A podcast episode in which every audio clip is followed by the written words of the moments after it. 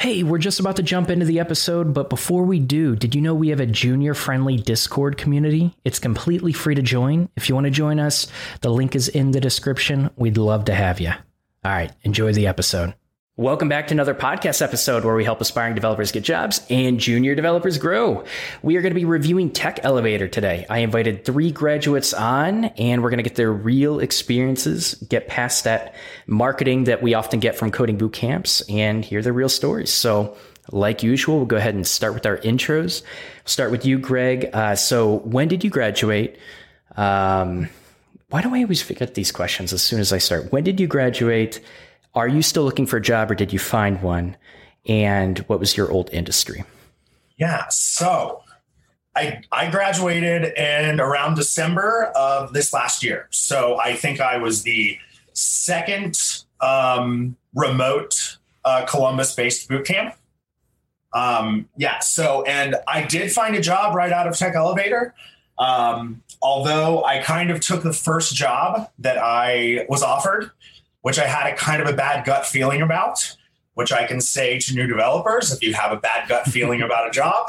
Um, if you don't mind me telling a story real quick of, of how that job worked out, it was sure. uh, it was an educational service center um, for a county in Southeast Ohio, and it sounded really cool on the surface. Where you know you're managing data for all these students and you're building applications to help them have resources for the educators in those counties. Um, but I was replacing a guy that had been there for 17 years. There was no boss. I mean, my boss was a guy that didn't know how to code. Um, he left me no notes. There was no version control system. That's something you really want to ask for. um, and you know, and they told me that he would be there to train me, but actually, the first day I started was his first day of retirement. So he had 90 days where he was not allowed to correspond with me at all. Um, and so you might you might guess that this was a difficult thing. Um, you know, and I ended up, you know, I ended up sticking out, you know, the length of the first contract that I signed, which was ending, you know, a few weeks ago. So I just ended that job a few weeks ago. Um, you know, it was really tough. I put in all the extra hours that one would need to. Um, it was in a language I didn't know, which was VB.net. VB.net was a little bit um, a little bit different than C sharp. Um, is a little bit more awkward in the syntax and everything. Um, but you know, I, I you know, and, and I felt like I was doing a lot of repetitive tasks that could have been automated had I had a senior developer to work with that could have helped me, you know, figure out how to automate stuff. And there were some issues with the security um, of private student data that I was uncomfortable with. And I didn't really want to stay in that position because I didn't have the background and building security networks for them. Um, and so, you know, as I left, I tried to leave them a list of things of what they were really looking for because they hadn't hired another person in this area for over 10 years. Um, yeah. And, and the industry that I was in before is I was doing software implementation. So I was managing projects for a company that taught, that made a video game that te- teaches people how to have difficult conversations with students or with um, student vets or with you know we, we taught lgbtq cultural competency for um, middle school and high school teachers and stuff like that. I was also doing customer success. Um, yeah. Okay really cool. I appreciate you elaborating with that story. I'm sure future employers are going to enjoy hearing that as well and appreciate that. Yeah actually, actually there was one project they asked me to do where I, I called a friend over who's a you know, a 10 year veteran, has worked at Facebook, done all the things. And he, he helped me the whole night because he said it was like looking at a train wreck. he said it was, uh, it's kind of like it's like the monster that you hear about that exists somewhere out in the developer world. He said, I got to explore that monster with you, and it was really fun. That's awesome. Felt bad. yeah, yeah. Uh, how about you, Tim? Awesome. Uh, I'm Tim. I graduated Tech Elevator in April of 2020. Um, we were that cohort that was in that transition from in person to remote. Um, in terms of position, uh, immediately afterwards, I do uh, software uh, QA and work uh, in the RPA field for PNC. Um, and in terms of background, Uh, I went to college for computer science and stuff like that, um, and just didn't really enjoy spending all that money and you know researching so many different topics that I may not be that interested in because what I loved was development and uh, that sort of environment. Uh, so what I did was uh, left college, uh, got my Scrum Master two uh, really early into my career, and went to Tech Elevator because it sounded like a great way to uh, boost my career.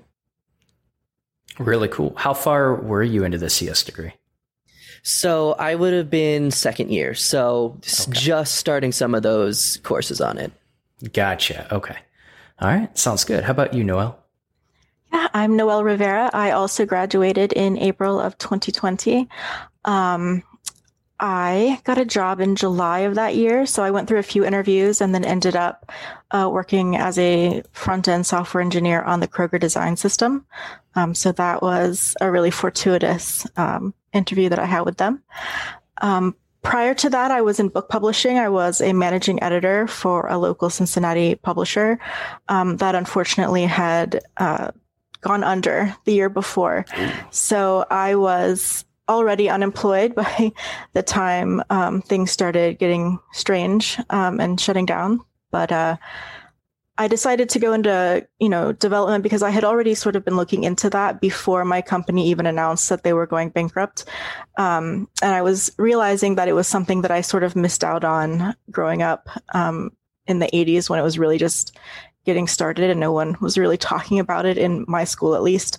So uh, I was getting into it because I've been to animation school and I did graphic design. And in doing that, I had done some CSS and HTML sort of stuff, really basic. Um, so I thought, well, okay, well, maybe I'll just dive a little bit deeper and see what it's like and found that I really enjoyed it. And that was what drove me to join the boot camp. Okay. Very cool. Do you, um, you mentioned you had a position, right? Yes. And what was the actual title of the position? Or like, do you focus more on front end or back end? Is what I want to know. Oh, my team focuses more on front end. Okay. Do you feel like you being design savvy helped you get that role? I think it did. Yes. Uh, I think my sort of unusual background in animation, graphic design, and publishing, so documentation effectively, really sort of laid the groundwork for that. Gotcha. Okay, cool. So, why do you guys choose Tech Elevator? And this is the part where we get to talk over each other. um, I'll jump in just because I get asked that uh, pretty often. Um, so it was recommended to me by a friend who gave me a reference for someone who had been there. So I talked to him and I went to an event. And it's, I think, one of the two local Cincinnati schools. And I definitely wanted something I could go to in person at the time because that just helps me focus, you know, better. Um, and when I was listening to them, one of the things that really stood out to me, in addition to them covering all of the full stack items I was interested in learning, was their career placement and career development work. Um, because I've been to schools, you know, colleges and things, and sort of like, congratulations, you've graduated, you're done now, goodbye. And I'm like, okay, but now what?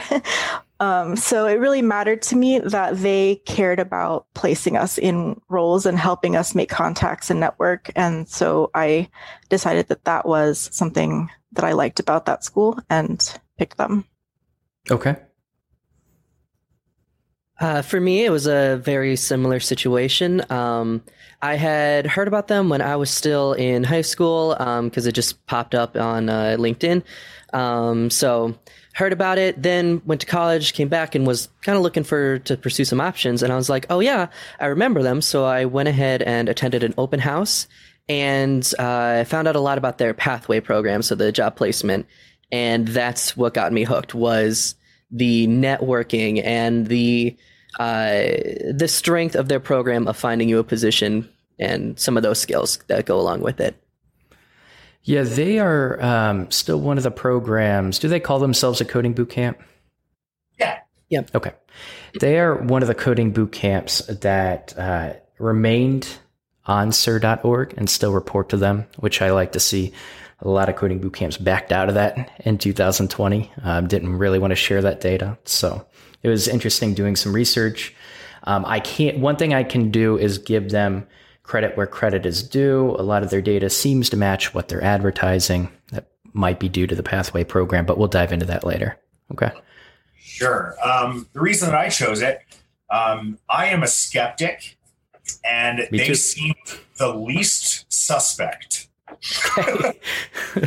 like you know when i did my research and and i thought okay well here's all these options okay look at this look at this look at this well then i realized you know i really want to st- i really didn't want to move out of columbus because i have um, you know some of my best friends live here i just got i lived in new york for six years before i moved back to columbus um, i was having a lot of trouble finding a job in my previous work you know there's not a lot of software implementation specialist positions in Columbus, Ohio.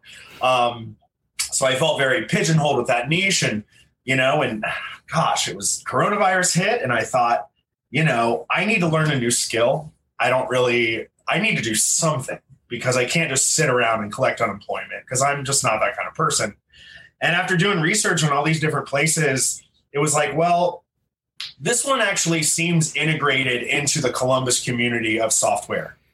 Like it looks like they're it looks like they care about the local community.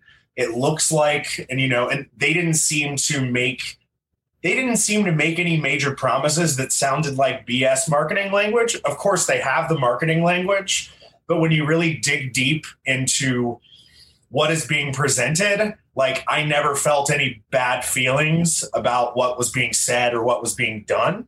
So I just kind of, yeah, went through. Okay. Very cool.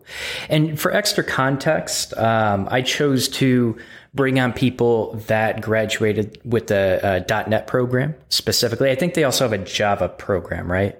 Yes. Correct. So we're going to be focusing on that. But what'd you learn? Okay, uh, so for me, uh, a lot of what I was learning was some more of the server side uh, information and security. Uh, they walked us through pretty much a pretty good, like, dipping your toe into a lot of subjects. Um, and for me, some of those later ones were the more important ones. Uh, granted, having the background in is a little bit different. So they did a I feel a pretty good job for those who were kind of coming into this blind or like this was their first foray into it because I had a decent amount of uh, individuals who are doing a complete career change in my class. And from the sound of it, the sort of beginning steps were pretty good, but it was kind of hurried along to get to some of the further uh, later information. And so once you got there, though, uh, it was it was some good um, dive. So at least it's when you're looking for your positions, or if you want to claim like, oh, I'm full stack. What does that truly take? You know, did you like all of the subjects we covered? And um, yeah, they just kind of covered a bevy of subjects. Yeah, and so and, and I can I can kind of lay out kind of the order of how the the classes went. You know, the first few weeks there, we were learning basic C sharp. Um, you know, um, and then we we learned how to make a pro, a command line program. You know, um, I think my first capstone was building a virtual vending machine. Um, and then, you know, the next step they took us through APIs. Or no, no, wait, wait, wait, wait. Next step was SQL. Um, they they taught us SQL, um, and we used MySQL Server. Um, and that kind of, you know, that linked into C sharp. And then they taught us APIs. Um, and then after that is where actually all of the programs do the same thing, where they go into JavaScript, they go into Vue.js, um, which is similar to React or Angular. I think I hear it's a little bit more simple than those. Um, but yeah, at the end of each of those little segments, you have a capstone that you build together. Um, usually, you know, team coding with somebody. And yeah, I mean, I would say I came into it only knowing SQL beforehand. Um, and I only knew SQL through like another system anyway. Um, and I would say it was the best learning environment I've ever been in um, because it forced you to know stuff. if you didn't, if you didn't pay attention for two days, you're you're dead. um, to be to be for to be forward with it, you know, you could not slack off. Um, and that was something I, I, had a lot of. That's kind of what I struggled with when I was in college um, because um, you know I was I never really learned how to study um, growing up in high school because I was valedictorian and I, I, didn't have to go out of my way to be that. So when I got to this coding boot camp, it was like, oh my God, every single night, I really do have to put in my three or four hours. And there were people are av- available for me to talk to. Um, and my my my co stu- my students, my cohorts were the best co-students that I've ever had in my life. I've I'm still friends with many of them today. It's good to hear. Anything you'd add or change, Noel, with your experience? No, uh, Greg laid it out exactly the way I was going to lay it out. um, yeah, that exactly the same. I think the only thing that was a little bit odd for those of us who graduated in April 2020 was that we spent half of our time in class and then suddenly we had to go virtual all of a sudden. So it was a big turnaround, but they did a really awesome job of keeping everybody um, together. And, you know, we would all stay online and work together through the projects and problems and things like that. So uh, it was really, really well handled despite the sudden change. And, and I'll, I'll, I'll, oh, sorry, go ahead. Go ahead. Um, no, go oh, ahead, was, Greg. I was just going to say, I have to give extra kudos to this guy, Matt Eland, who was my main professor, um, main instructor for my class. He was available every day until 6.30 p.m. Then he would have dinner with his wife. And then he would be available from 9 p.m. to like 11.30 p.m.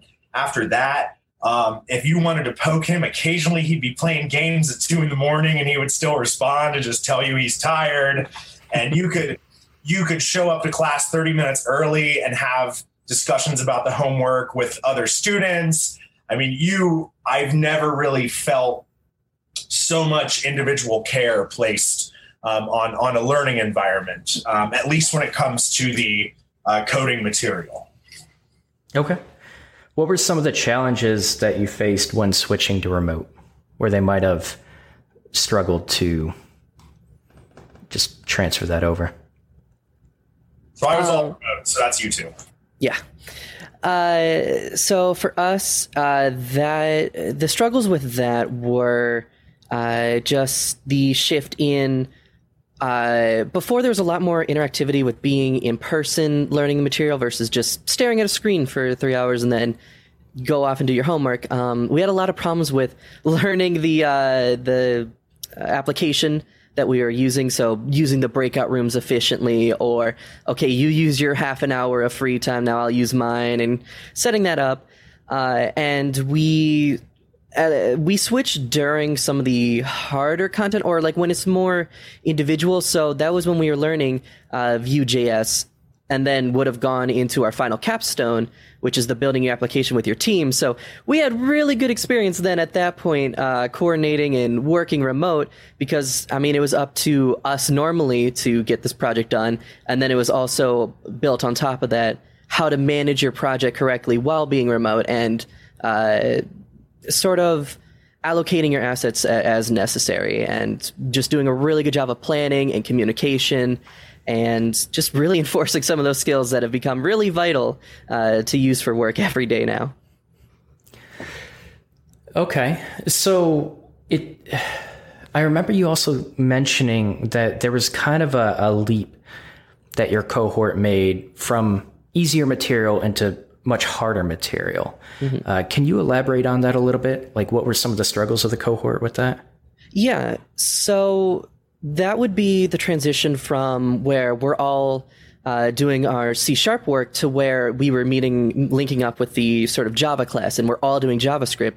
So for those of the cohort who didn't have much experience in JavaScript, that was yet another uh, thing to be learning on top of whatever else it was you were already doing and doing your remote work. So there was a lot of uh, hey, can you stay after and discuss this and whatever else? So there was a lot of extra learning baked into the uh, material then at that time once you we shifted over. Do you feel like you were able to pick a lot of that up within the time span of like the actual business hours of like nine to five, or did you feel like to be able to compensate for that you had to put in three, four extra hours a night? I would say with personal experience, I was able to do it within the hours of nine to five, maybe with like a YouTube video here or there in the evening while I'm like eating dinner, being like, okay, yeah, you know, refresher. But for the most part, the content was digestible within that time frame. It's just sometimes within that time frame you were allocating towards actually working on your project, and then you might have to shoot a question afterwards because you're like, oh, I was so you know dialed into what it was I was doing, I forgot to ask my uh, you know buddy like hey what's what's going on with this? So um, i think it is digestible within that amount of time but i also feel like it kind of comes from your comfort level with the material. Uh, what what did it take to get in? What was the interview process like? We took a short uh, sort of pre-test online uh, and if you pass that they would call you in for an interview and an additional longer test um, I don't exactly know what the criteria, like the rules were on their end of things to like make the decision whether or not to call you to admit you or not. But it did require like a sort of a logic test and, an, and a personal interview so they could get a sense of who you were and why you were doing it. And the yeah. logic test didn't require any syntax knowledge? No, no, it was all general sort of um, problems. It was not code specific and they wouldn't they wouldn't tell me which question I got wrong on the longer tests, and I'm still mad at them for that slightly. But that's okay. that's okay. um, that's funny though. Uh, okay, do you feel like so? It sounds like all three of you might have had a, a decent experience. Um, do you feel like there were other people in your cohort that might have gotten accepted that might not have been prepared for that leap? For the fast pace that, you know, especially when you joined the .NET stack and the Java stack, do you feel like that interview test weeded people out to make sure they were ready? Now, so so our and I remember in our class specifically because we had two Java groups and one C sharp group. And out of the Java group, there were some people in Java that ended up not finishing. Um, I don't think it was more than three total and I think there were you know 40 people or you know close to 40 people taking Java classes in total. I know that every single person from C sharp that started C sharp in my cohort graduated. Um, and I mean, and that includes, you know, I had one, I had one guy I was working with. Um, he knows four other languages, like human languages. Um, English is his fifth best language, and he was able to learn C sharp. With English as his fifth best language. And, you know, he and I worked on one of our capstones together, and there were little bits of, you know, communication issues English wise with him. But when we really, really stuck it out together, I mean, the guy was grasping the material. And I um, really think that, you know, uh, yeah, I think they did a really great job of kind of parsing out who should have been there and who shouldn't have been there. Um, I, I was really, really happy with the C sharp class I was in. Okay. I would I would mirror that and say that from what I recall of everyone who was admitted into our class in Java and C sharp, I think two people left and they both left within the first week. So they didn't like drag it out and then not graduate. Everyone who stayed graduated. I'm not sure exactly if everyone got placement because I didn't keep up with everyone, but um, but they did all graduate. Okay. Yeah, uh, similar experience. Um, I feel like most, yeah, we only had a few people drop out for various reasons. Uh, a couple people even switched within, like I moved from uh, C to Java or Java to vice versa. Um, and I definitely feel like some of the testing and their uh, guidelines for how we accept people aren't necessarily just on technical aptitude, but it's also almost like a perseverance thing because there was definitely uh, some cohort members where necessarily like their coding was it was okay. It was it was enough to get them through the course but their vigor for wanting to learn it and be better or ask those questions and uh, really strive to do this is what kept them there and kept them going and uh, got them in in the first place. Yeah I, th- I think i think maybe and you know when you talk when you asked us you know what did you learn I think maybe beyond the specifics of what I laid out of the pieces of the cohorts and what you do, they were teaching you how to teach yourself how to code as well. So, you know, um, you know, one of my as soon as as soon as the cohort was over, one of my classmates, William, he got a Python. He got a Python certification in four weeks. Um, you know, that was like, you know, kind of he had an insatiable appetite to keep going. Um, and I think that was really the most valuable thing um, that that they really taught us, which is how to teach yourself how to code. Yep, I think that makes sense. I might um, I might take their aptitude test. I saw that listed, and I'm kind of curious what questions they ask. So I might do that. It's not going to be tonight, but sometime in the near future. So I'm going to take a look at that. That's interesting because very often coding boot camps that uh, a lot of coding boot camps aren't great at testing aptitude, testing soft skills, testing uh, traits in you like perseverance and, and what that looks like and how to test for that. Like a lot of coding boot camps, in my opinion, don't do a good job of testing for that in general. And they do a pretty good job of like you can, a lot of coding boot camps will measure it based on, you know, like okay, you know nothing right now. We're going to give you some material and see how you learn it.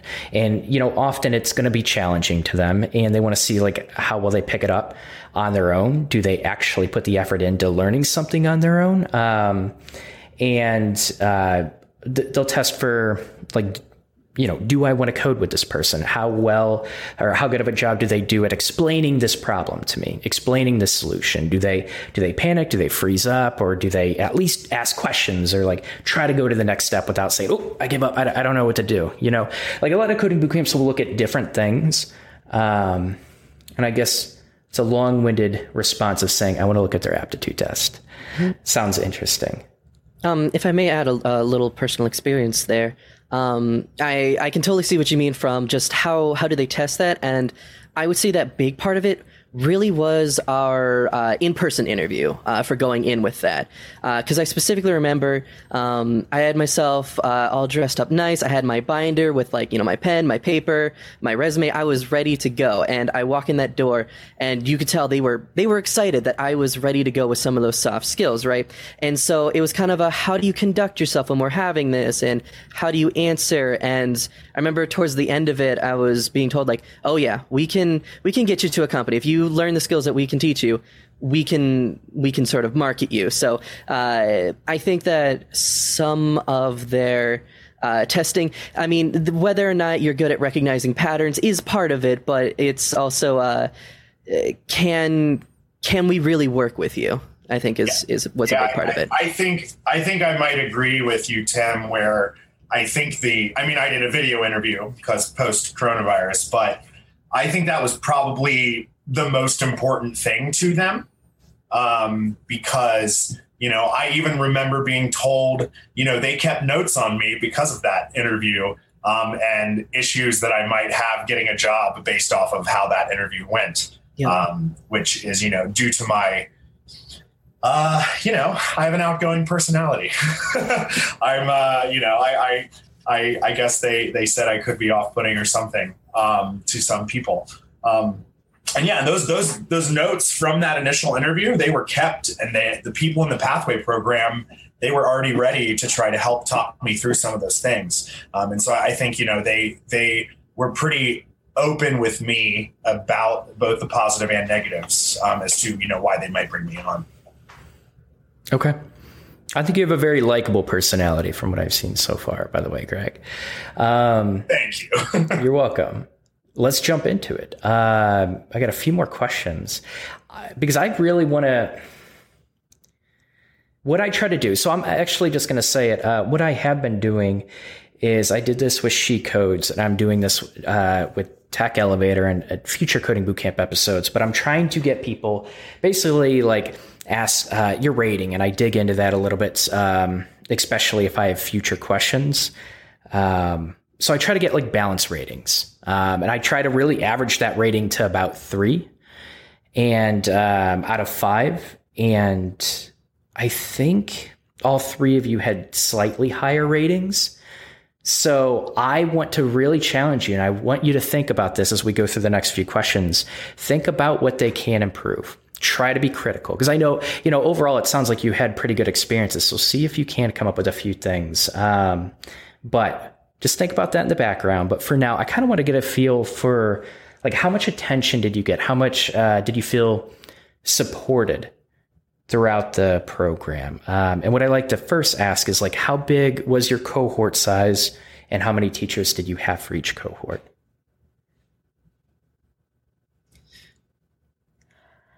My cohort was, I don't even remember the number of students, but it was a small number, like not more than like 13, I think. And it's two teachers and one assistant teacher. So one for C sharp, one for Java, and then like an assistant teacher who goes between the two. Um, and each class had approximately the same. So I would estimate around 13 each. So it was a really manageable class size for the instructors. Um, I would say I felt pretty supported throughout the whole thing. They were always willing to answer questions, and I had a lot of support from my um, cohort itself. Uh, I think I could have used just a little bit more. I hate to say the word handholding, but I'm going to say the word handholding um, through through certain parts of it. There was a point where I was like cresting over um like panic uh, one time, and my instructor had to talk me down off that cliff. But um, that was, you know, in the middle of the cohort when everything's getting very real and uh, intense. So, but even the fact that she did that, that she was willing to have a long conversation with me just to help me chill out and realize I know what to do. I just have to stop and break it down a little more uh, was important to me, you know, because it showed that it mattered to her that I got through it okay. If they did give you a little extra support, what would that look like compared to what you experienced?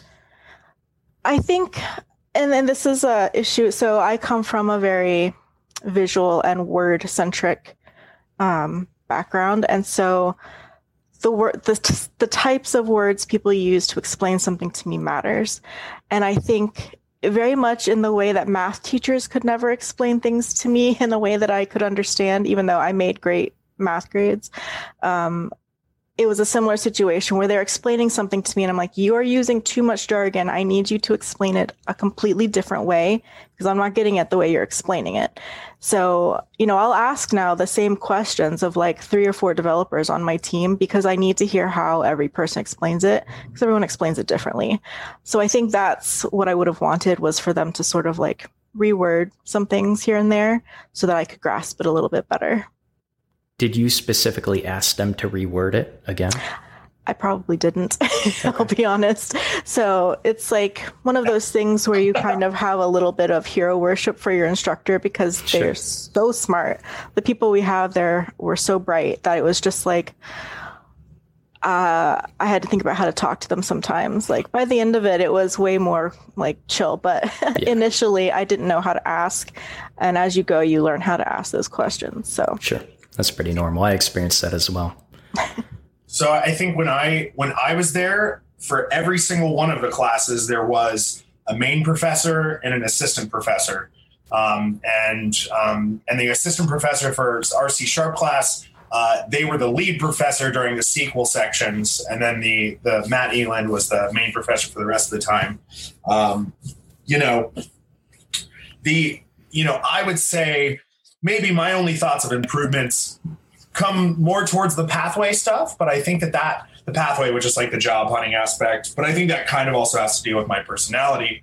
When it comes to learning coding, I I think that maybe a way that could be improved is to further encourage students to interact with each other because I found that when I was having issues, I would reach out to one of my cohorts that I knew had more of a background in code than I did. And we would sit there and he was kind of a sadist and he would ask you just like me he would ask you like mean questions that he's you're like you're you know the answer to this. You know the answer to this greg. Come on you know this. And and it would really force me to barrel through and these you know kind of uh i really liked watching him enjoy my my pain of struggling through stuff. It was very fun um, and I, I really felt like I could ask, but I really felt like I could ask any question at any time. If I have the videos still saved from all those classes, I asked five times more questions than anybody did.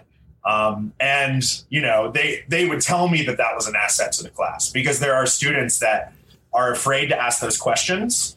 Um, and so I think it just helps for there to be people in the class that are willing to ask questions that aren't afraid to look silly um, and that aren't afraid to ask their cohorts for help. Um, and I think, you know, just further encouraging that would just continue to help people build off of each other because really that support network was invaluable. I like that you ask questions, and you're right. Every cohort needs that person, or two, or three people. Yeah, and you, you you're paying. I'm glad that you ask tons of questions after each, you know, potential new topic that you learned. Um, awesome. And you said your cohort size was about 40 people. Um, oh no, no, I was saying there were how many? Probably like 40 taking the Java class. So there's about 18 to 20 in each cohort. I think I think gotcha. my cohort of C sharp was 18 um, yeah, I think it was 18 people. Okay, cool. Yeah.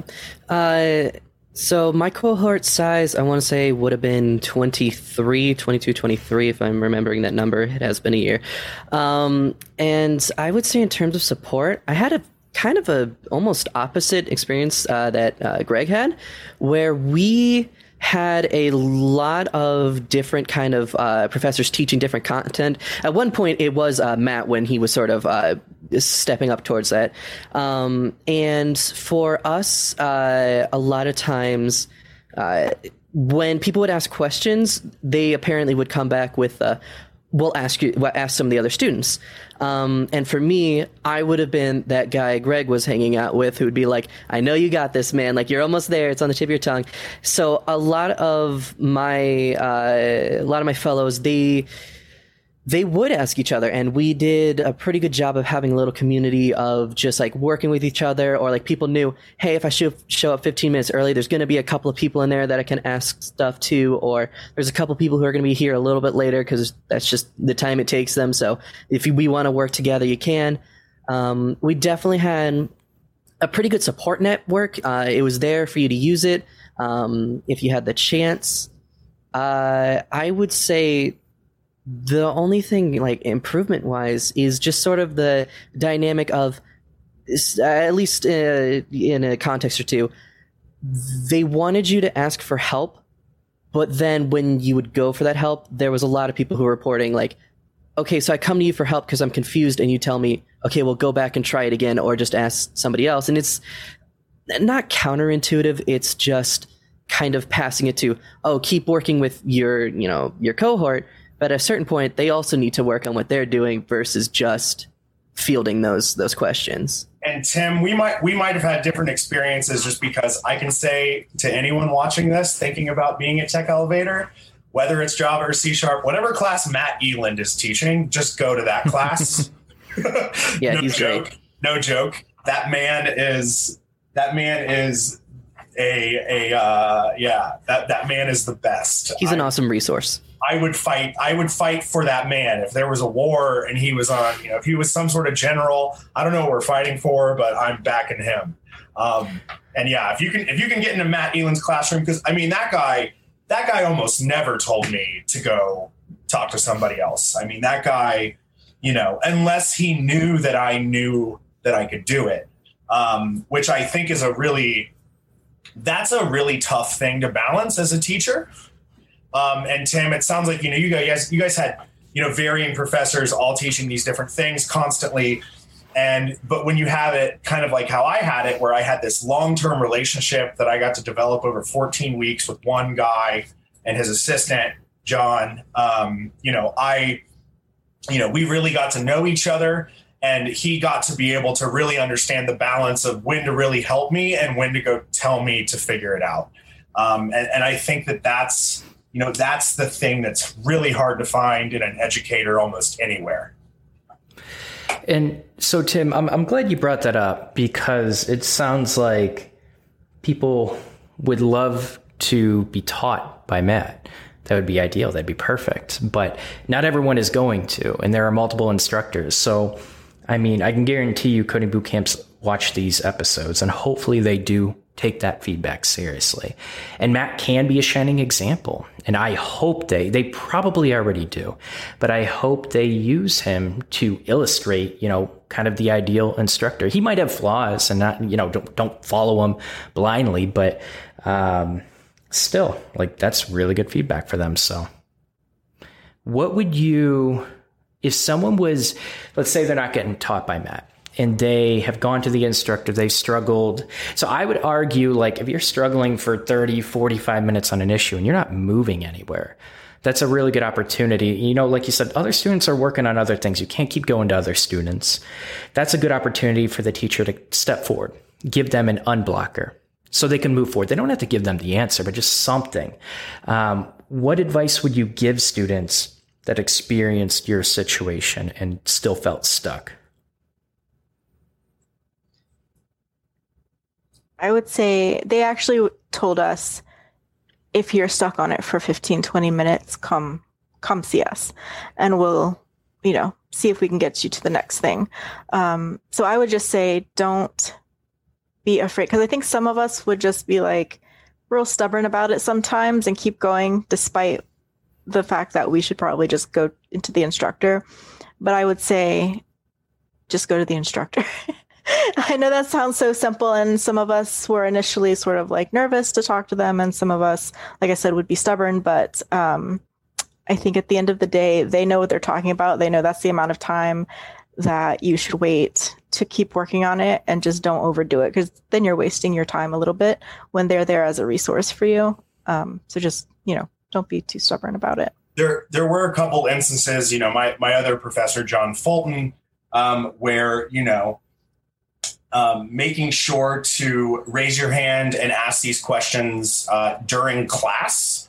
and then try you know trying to get feedback from all those other students that are currently in that class well how many more of you are still having trouble understanding this there were a couple of instances where there are four or five of us that are just going hey we're confused um, and you know after class you know staying in the same room together and kind of going over that thing with the professor um, you know that that sometimes uh, that did happen a couple of times. And i think that's i think that's that's like a really good resource is to kind of and then you know we all had this group slack. So you could kind of just go in and ask hey is a are a bunch of other people struggling with this one thing? Um, and you know kind of collectively ask for an additional class meet um, for, for those struggling. Okay. I think that's pretty good feedback. Um, all right let's move on. How well do you feel like you were prepared for a professional developer position when you graduated? Uh, in my experience, I felt I was really prepared in not necessarily content, but in sort of the, again, soft skills of how am I going to overcome my tasks? How am I going to ask people for help? How, how do I self teach myself something new? Uh, sort of that adaptability and just some of those self-teaching methods and problem solving and time management time management as well a big one um, and just in terms of my professional career the content wasn't as much the important part as was the uh, way in which i was learning or handling the issues as they come up what does content mean so i would say like I haven't needed to use things like uh, Vue.js or uh, some of the more front end things. Uh, and so that lesson was important for me to learn. I just haven't necessarily needed to use those exact examples. So I guess as a good example, I didn't use Vue.js for my work, but instead, when I was learning uh, like Cucumber, I'm like, okay, this is similar and whatever else. And how did I go about learning some of that to use now? do you feel like do you feel like it was uh, stronger on the back end the program itself i would say so yes would you i'll add oh sorry i'll add that i think after because uh, tim you graduated the same month and year yeah i think the cohorts that followed us got a little bit more javascript a little longer instead of mm-hmm. doing uh, what's it called? The MVC was that the yeah yeah. instead of doing that, they did more JavaScript, which um, I'm a little jealous about because that's what I used the most at my work, and so right. I had a, a, little less of that. Um, so I say I don't know, uh, Greg, your experience with how much more JavaScript you got, but yeah, we we did we still did MVC uh, and APIs and stuff, um, but we we definitely I think we spent like enough time on JavaScript um, personally. Um, however, like you know, in, in what I was saying, you know, being prepared for a job, I I was not prepared for the job that I took. You all heard the story. um, how, however, um, you know and now and now because i was trapped in that cycle of learning this vb.net which almost nobody uses um, and dealing with data systems that were not did not have much integrity in how they were put together um, i am personally struggling in finding a position now um, because i felt like i spent six months doing something that was not building up my skills to where i can find a position right now. And i'm you know, I'm I'm um, you know I'm having a little bit of struggle on that end, and you know I've I'm um, you know I ended up going to, to freecodecamp.org um, to just restart my JavaScript learning, which I'm blazing through it, but um, I, I, am kind of having to reteach myself JavaScript because I spent so much time away from it. And I really should have taken a lot more of the advice of code, code, code, code, code. You know, keep following through. And that's something they tell you at the very end. They say the best thing for you to do is to have side projects and to keep building and to keep doing stuff, um, which which I which I did on some end, but not in ways that I think prepare me for developer jobs. And, and that's something that is, is something I would really improve on with myself. Okay. How about you? I, I would say for myself, I I think, like I said, we didn't get as much JavaScript, which is what I use at my job. So I wish we'd had a little more. I would have felt a little more prepared. But we did get some, and we did do Vue, and my job uses React. So while that's not the same thing, they have the same sort of structure. And so whenever they're like, go have a look at these repos, I wasn't lost. I could figure out where things were. And that was important. But I think the biggest thing that it prepared me to do was to know what questions to ask to be able to get through to learn what I needed to learn to do my job. So, you know, I didn't get exactly the same information that I use at uh, Kroger, but I do know how to find out what I need in order to to do the stories and the assignments. And I think okay. that's something Noel is like kind of it's like impossible to do in 14 weeks, really. Uh, do you know what I mean? To teach to teach everything that we could need to use in a, in a developer job, and I I think that's kind of what's what what part of what makes this um, an, an, important thing to, to, keep up on our on our own after the coding boot camp and to, to keep expanding skills on our own after the boot camp because they did teach us really how to do that. Yeah, absolutely. Um, how long did it take all of you to get a job after you graduated? Three months for me. I did several interviews. I did the matchmaking. That didn't pan anything out, but uh, at the same time, that was exactly when everyone was shutting down. So I would give a little bit of leeway for that. But I did get called by the company I work for now as a result of the pathway people giving them a select number of names, I think, of people they thought would be a good fit for positions. And um, yeah, and so that's how I got contacted. And then went through the interview process and ended up getting one of the two jobs I was interviewed for. Okay. Uh, for me, it would have been about four months. Um, not too long after the program, uh, I had an interview uh, with PNC. It just was kind of a hiring freeze. So I did a lot of interviews pretty early on that did follow up eventually, which was just, again, a little bit of leeway with the, yeah, all right, the hiring freeze did happen. Yeah, I, I got my job about a month after graduating.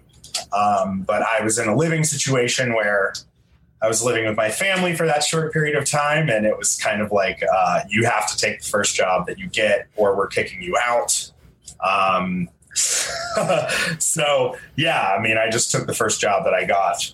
Um, but there were other other things coming through, and I, you know, I, I wish I would have held out a little longer. But yeah, took about a month. Okay, it's is it just funny hearing all of you say give give a little leeway because of COVID. Um, many coding bootcamp graduates were taking, you know, six plus months. And you're coming out of here like one month, three months, but give them a little leeway. It's just a very interesting comparison. What was the, like, yeah, um, honestly, what do you think of the Pathway program? That's what it's called, right? Mm-hmm. Yeah. What do you guys think of it? I personally really liked it and I appreciated the work that was put into it. They have a team dedicated to Pathway. Um, so they help you put your resume together, they review it, they have other people review it, they help you work up little sort of personal speeches, which just kind of convey the most important aspects about you. So that if you were to meet an employer at a networking event and you had to summarize yourself in a marketable way as quickly as possible, you already know what to say. Um, we did that. They brought in people from other companies and other cohorts to talk about what they're doing, what's going on in the industry, whether or not their job is hiring. They brought employers in for our matchmaking event, which is basically um, speed job interviews. So you get to talk to a lot of companies, um, and they get to see you and hear you know hear your name and your experiences.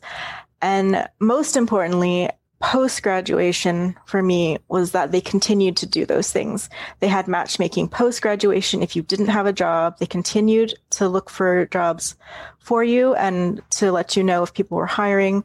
They continued to recommend networking events, although at that point we couldn't go anywhere. But um, but virtual events they would, uh, you know, let you know about. They also provided sort of like extended teaching opportunities. So there were large projects that they were doing sort of um, behind the scenes that graduates, if you didn't have a job, you could participate in so you could continue to keep your skills current. Um, and they had what, not weekly meetings, but I would say bi weekly meetings if you didn't have a job yet to make sure to talk to you, see how you were feeling, and uh, see what you were working toward at that moment. So they were very proactive and that was amazing and they were all very kind and very helpful. Um, and that, or, and that, was my experience. they offer that support for six months after you graduate. Yep. So, so you can so you, you don't have a job after six months you don't get that help anymore? Um i don't think so although you know actually, Don, I could probably get back to you on that because now I'm I finished a six month contract and I'm kind of still looking for work. I will I will reach out to them again and say, hey, can I have some help? And I'll let you know if they if they say anything. Um, I do I do know that you know Vin and uh, uh, Vinny and Ben are were those were the two pathway guys doing things. They were extremely supportive, really nice it was all a bit too optimistic for my personal taste. But um, you know, I'm just like a fun. I'm I, am i am like a fun jovial pessimist. So, um, but yeah, I mean, I'll reach out to them again and see if they're willing to to do anything. Um, I, but I do know that you know, at a bare minimum, you are guaranteed six months of postgraduate job assistance. Um, and, and that and that means literally you can meet every other week for six months after you graduate. Okay.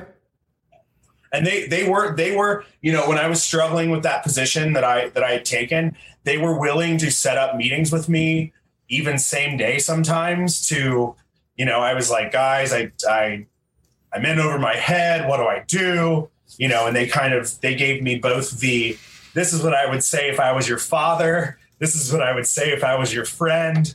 This is what I would say if I was a professional consultant helping you uh, try to get better in the world. And and uh, yeah, this this one this one pathway director, he gave me three different opinions of where I should be trying to take myself, and it, it, it was very intelligent. I felt I felt that was a really good way to approach talking to me. okay, that's that's really interesting. How about you, yeah. Tim? Uh, so my experience uh, would be that I think they did a really good job of just uh, keeping up with kind of how your job search is going and like really giving you like every opportunity they could.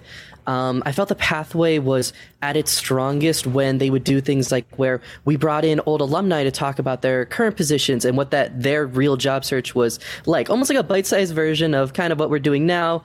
Uh, and they would bring them in, they'd talk, and whatever else. It was a great networking service.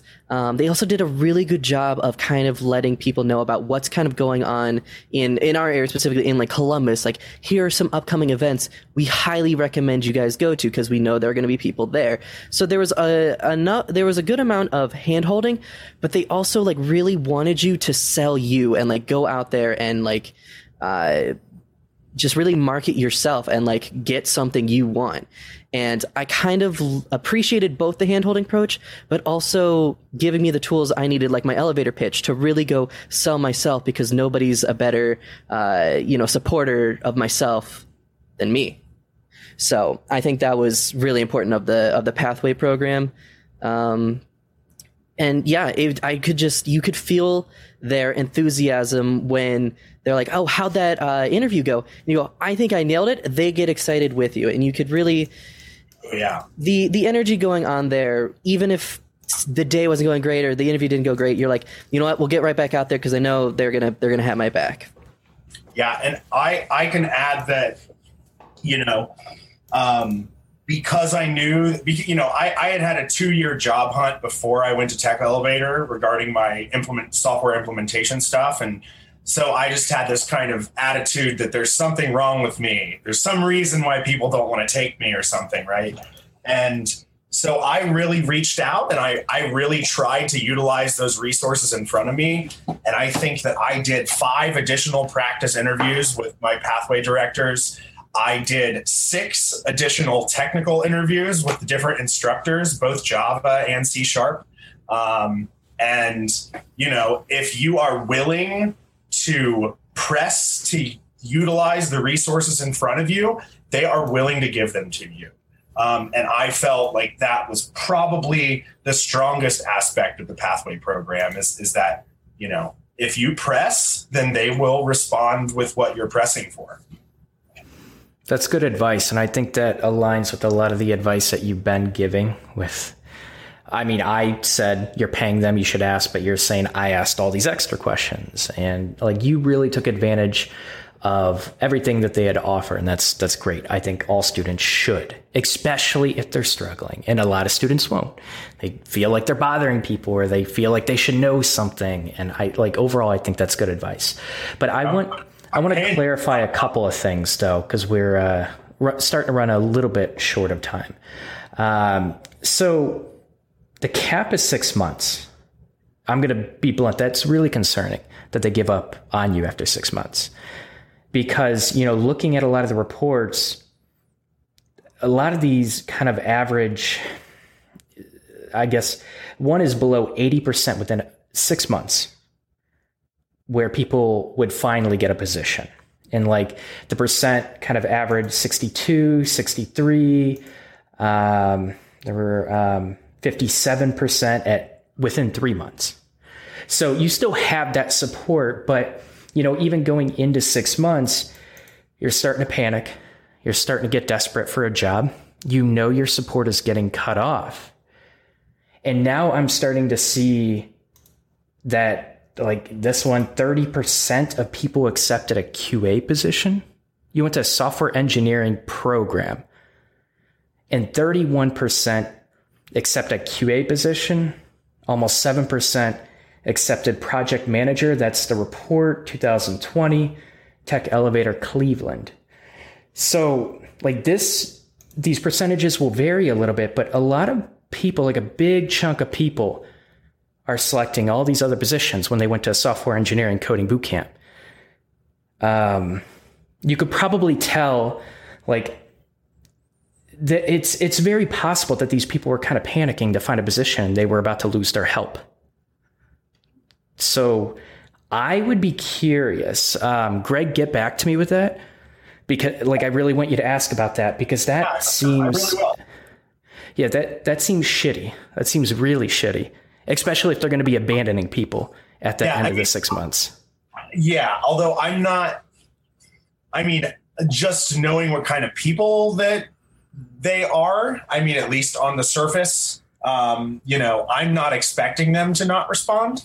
Um, and if they don't, you know, because I mean, yeah, I mean, I I feel like I got kind of really wrapped into a pretty unfortunate situation with my first job out of Tech Elevator, mm. and now I'm looking for a job, and you know, it's like you know, and you you don't want to say anything negative in an interview about your last position, right? Because um, that kind of looks bad, and you know, it's kind of weird. And you know, I was, you know, I got into the six month contract, and the six month contract is up, and man, I I really would like someone to you know re relook at my resume and say, hey, did I did I do this right um, in explaining this last position? Did I do this? Um, and yeah, and I'll, I'll definitely I'll definitely let you know if they respond. I mean, they might not. I, I I don't think they'd be willing to meet with me every single two weeks for an hour. I know those guys are pretty overwhelmed with their pathway program directing as it is, but um, I mean, I'm pretty sure. I mean, I have an opt. I guess I feel optimistic, but we'll see. We'll see how optimistic uh, it turns out to be. I'll say I don't remember them saying six months. They may have done, and I may have just not remembered. But I seem to recall a couple of times where prior students said that for whatever reason, their jobs after a year just did not work out, and they contacted Pathway and they helped them make some more contacts. So I don't think they're going to just leave you in the dust if you reach out. Um, yeah, but like you said, they may not like like biweekly meetings or anything like that anymore. But I don't think they're just gonna disappear. Yeah. I mean, I'm still part of a Slack group um, for you know Tech Elevator alumni for my particular grad thing, and they do occasionally still post jobs in there um, you know, even though it's now been over six months. Um, but again, yeah, I, I will I will give you more of a confirmation from a for, from a one off, other than just you know uh, assumptions. Okay. Um, did you hear anything about the length, Tim, of the Pathway Finder program? So, from what I understood, from what they were telling us, was around six months was when they would uh, the pace would slow down. The phrasing I was told was if after those six months you still felt you would like those meetings, we could make something work. And they definitely kind of extended the if you need help contact like getting some resources or like i'm happy to you know send you over to somebody who's maybe looking for careers like it may not be as hand fed as like here's a position we think you should go for but it's more of a hey this looks like a good opportunity if you want to take it like you know it, it's somebody we know they're reputable or whatever. Um, so in terms of length i don't think that they'll completely leave you in the dark but it's definitely uh, the people who are in the current pathway program are going to get first dibs on things and if you know we feel it's not really a great fit for any of them we'll, we'll send it on to whoever. Okay. So every other week isn't that much. That's not that often first of all. Um, many coding boot camps will do it weekly like bare minimum weekly. Um, it, it doesn't mean that you need to do it weekly. And maybe they've uh, encountered some dependence among graduates where they're like i need help all the time. And they're like no you don't. Just like really focus the time and energy you have into talking about very product like a productive conversation within that short time span. And there's a strategy and it's typically pretty effective at trying to get students to be more independent and also confident when they start getting results. Um, just from other reports that I've seen, though, that's a big chunk of people going into other positions besides software engineering.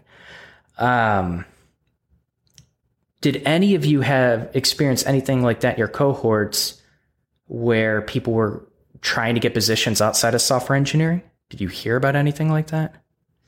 Um, I mean, I actually had one. Uh, I know there was one girl in our Java in the Java boot camp who really, really wanted to get into a software company doing HR stuff, but she she considered Tech Elevator as a way to boost her appearance, as a way to boost her skill set, as a way to get herself into those positions. So I know that there are some students, you know, there's a very small percentage of them that didn't plan on going into coding they wanted to take the coding boot camp because they knew that it would make them look better at a software company. Um, because, you know, some of those positions are so competitive that it's like, oh, well, we can't, oh, well, we'll hire this person to, you know, help in our HR department because she also knows how to code and we're a software company.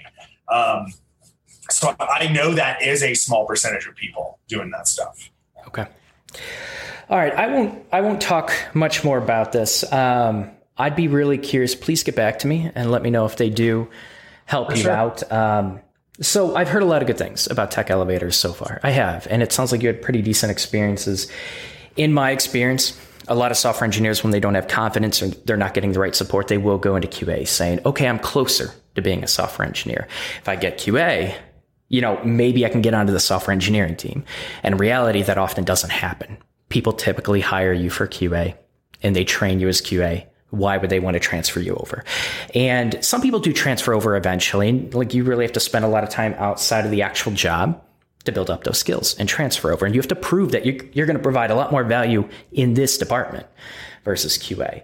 Um, but a lot of people will move to QA, and I've seen analysts as well um, when they're not finding a position because coding boot camps are expensive. You often go into debt. I got to get a job quickly. Greg, you have your situation, other people have their own unique situations, and there's a lot of financial pressure to finally get that position. And so, what can happen is sometimes like that position requires extra time. It requires a lot of your energy ramping up. You're exhausted. I don't want to come home and code. I don't want to keep searching. I finally got a job and I just want to relax, right? We're only human. We can't, we're not robots. We can't keep going. So even if they slow down, like they don't put you in the dark, but even if they're slowing down, that's really concerning that they're doing that. It feels like they're getting really cheap there and they're kind of, they're, basically telling most people from what I've, what I see with the data is, you know, you're kind of on your own. And for what I've heard from you as well. Um, they might give you a little resources and stuff like that. But I find like the real value if people are really struggling, you need to offer that one on one you need to hop onto a Zoom chat. You need to like really talk through what they're going through. You can hand out resources all day, but if they're not, they don't have the right habits and they don't have the right uh, constructive day to be able to utilize those resources and get them closer and build their soft skills and have people checking even their code. Are they improving? If you don't have those checks, it's almost you, it's almost like you're not helping them at all. That that one on one is like the most helpful thing that you can do. Um, so get back to me. I'm not going to dive more into that. I'd be very curious about it. Yeah, um, yeah. But the last question I want to ask is what would you improve about the program?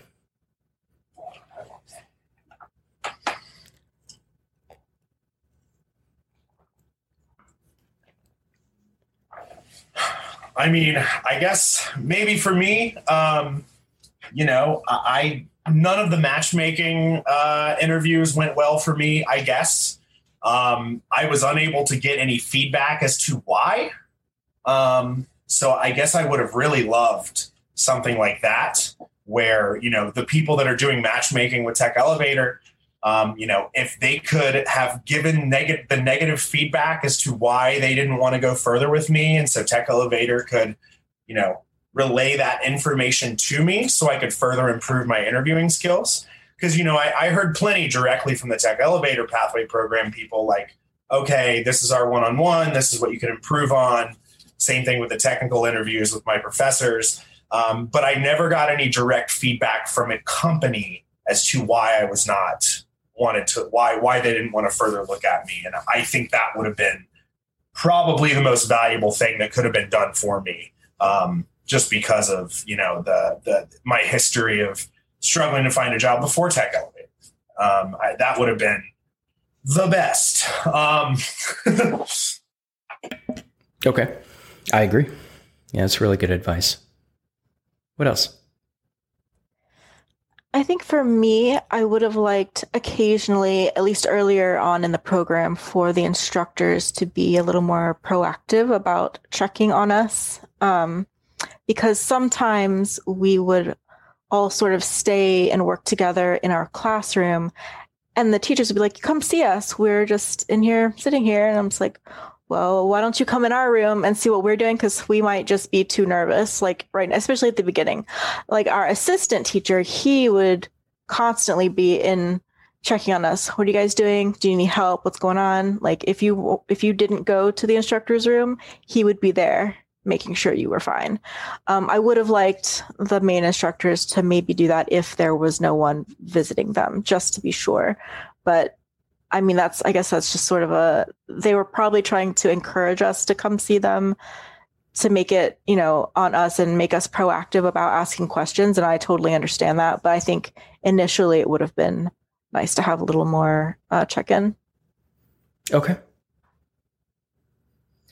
Um, I would think my only like really big notes would be kind of reinforcing that while you may have your current position, you may be doing like well in class, really reinforcing like learning some of those extra skills or working on something in the back burner, learning another language. Because they tell us in class, hey, just a good idea, good practice to be into. Do that.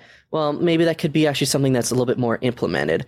Um, something during my cohort that we did was uh, everybody kind of had to work on some of their presentation skills, usually by talking about a topic they like really enjoyed and stuff like that. So that was something a little bit extracurricular that had people thinking about some other things than just necessarily the coding. So maybe if we could reinforce that with hey, while you're here learning some of this, why don't you work on some Python or whatever else? And I could look over that with you and, you know, we can kind of go over that. So sort of when, let's say your six months is up and some of your resources are not as proactive, what can you do as well to continue helping yourself past just being told, be better, if that makes any sense? Yeah, I think that makes a lot of sense. Um, and a lot of supplemental resources students ultimately should take advantage of what they're paying for and they should read them. They should put that extra time. I mean, you are, it's $15,000 or whatever they charge for the coding book. That's a lot of money. You need to take that seriously. And it is ultimately on the student to do that supplemental stuff if they really want to be strong. Um, but in my experience, a lot of students won't. They should, they won't. And like you said, having it be reinforced with some sort of implementation into the curriculum, even if it's minor, even if it's uh, even just asking, hey, you know, who checked out the supplemental uh, information? Like, let's talk about it. What did you learn from it? And it might even get, you know, the rest of the class saying, like, oh, wow, you know, like Tim, you know, he, uh, he said that he read the supplemental material. He's doing really good in class. Maybe I should do it. And just like getting that conversation flowing around that material can also show this material is actually really useful. It's helpful. It's not just extra words to keep you up and prevent you from sleeping at night. So I, I think that's really good advice. And and Noel, I can relate to you a lot. Um, I remember, I think a lot of people can. I remember just being it, it was it was a stupid fear to have, but I'd be afraid to ask the teacher for, for many different reasons, like throughout. And especially in the beginning, because that was the first time I visited Chicago. Well, no, I, I, have in the past, but that was the first time like I was in Chicago constantly and like all new people, brand new city. It took me two and a half hours there, two and a half hours back. I'm exhausted and like don't even know where I'm at. And like I'm kind of just trying to sit there and take in as much as I can. I wasn't really thinking about being proactive. I'm just like, get through this. this is hard enough as it is. And go ahead. Oh, I would say, and also, you know, depending on where you're coming from, at least for me, I'm coming from a job where I was a manager. I was closer to the top than the bottom. And so to completely reorient my mindset to remind myself that it's okay for me to act like I don't know what I'm doing was something I had to like get back to. You know, it's like, you know, at my job acting like i didn't know what i was doing was not okay at my level. But in the boot camp it is because you don't know what you're doing. It's totally new. You're starting a completely new industry and people coming from maybe a position like where i was coming from just need to be more understanding with themselves and know that they understand that you're going through this as well and it's not a big deal. Yeah, and we in, in my cohort we we had a couple personalities, Noel, if I may say that sounds a lot more like you, like you know, not wanting to speak up if you're confused and things like that. And those kinds of people, I think what helped them in the end is they generated their own community of people that would meet together after class to do homework together. Um, we definitely know, people, did that. The people that were afraid to ask the professors, they weren't afraid to ask each other. Um, but me, of course, I'm unafraid of looking dumb all the time. Make me stupid. Review my code. Tear me apart. I'm done. I think that type of personality comes out with much more with a program. And I, I, think that's a good lesson for people. So, you know, that's pretty much it. I think, you know, I'll do a really short summary. Um, it sounds like a pretty strong program, strong on the back end, Um, a little bit less on the front end. Maybe they improved it. it. Sounds like they probably have seen a deficit in the front end, and so they're trying to focus more on JavaScript. So they're paying attention. They're probably getting student feedback. That's that's all great. Um, you know, .NET typically is going to put you in more enterprise companies, larger companies, and um, you should know that going into it. Doesn't mean startups don't use it, but typically that's where I see um, those stacks used. Uh, it sounds like the teachers are like caring, they're helpful, and they're supportive, um, and there are instructors that need to improve, just like any other program. Like it all sounds pretty normal, and it sounds like they're they do care about you and they want to help you. Pathway program is something that was exciting me. Hearing about it, it sounded pretty strong, very supportive. Um, I really do think they're dropping the ball by cutting that six months, even if it's a soft cut. Um, I hope they do can reconsider with something like that but um, just kind of with the data that I'm seeing. But again, Greg, you're going to update me with that. And anyone else that's watching the video, um, if you have more information about the Pathway program, I don't want a bunch of white knights just saying the pathway program is perfect. Like, be honest with me. Like, just come come to the channel, leave a comment, and uh, I really appreciate the comments that are like, you know, like this is actually what's happening with the pathway program. Um, I can you know see your concern but they actually do help in this way this way and this way. Like the more information that you provide the more value your comment actually has and people will seriously consider it. Um, go ahead greg. Oh i was i was going to say yeah i mean I, I you know i'm uh yeah i mean I'm, I'm not like trying to speak ill or even positive really when i talk about that. I'm just kind of trying to say that is my perception. Mm-hmm. um, and and i will i will i will give you less perception and more information once once I reach out again.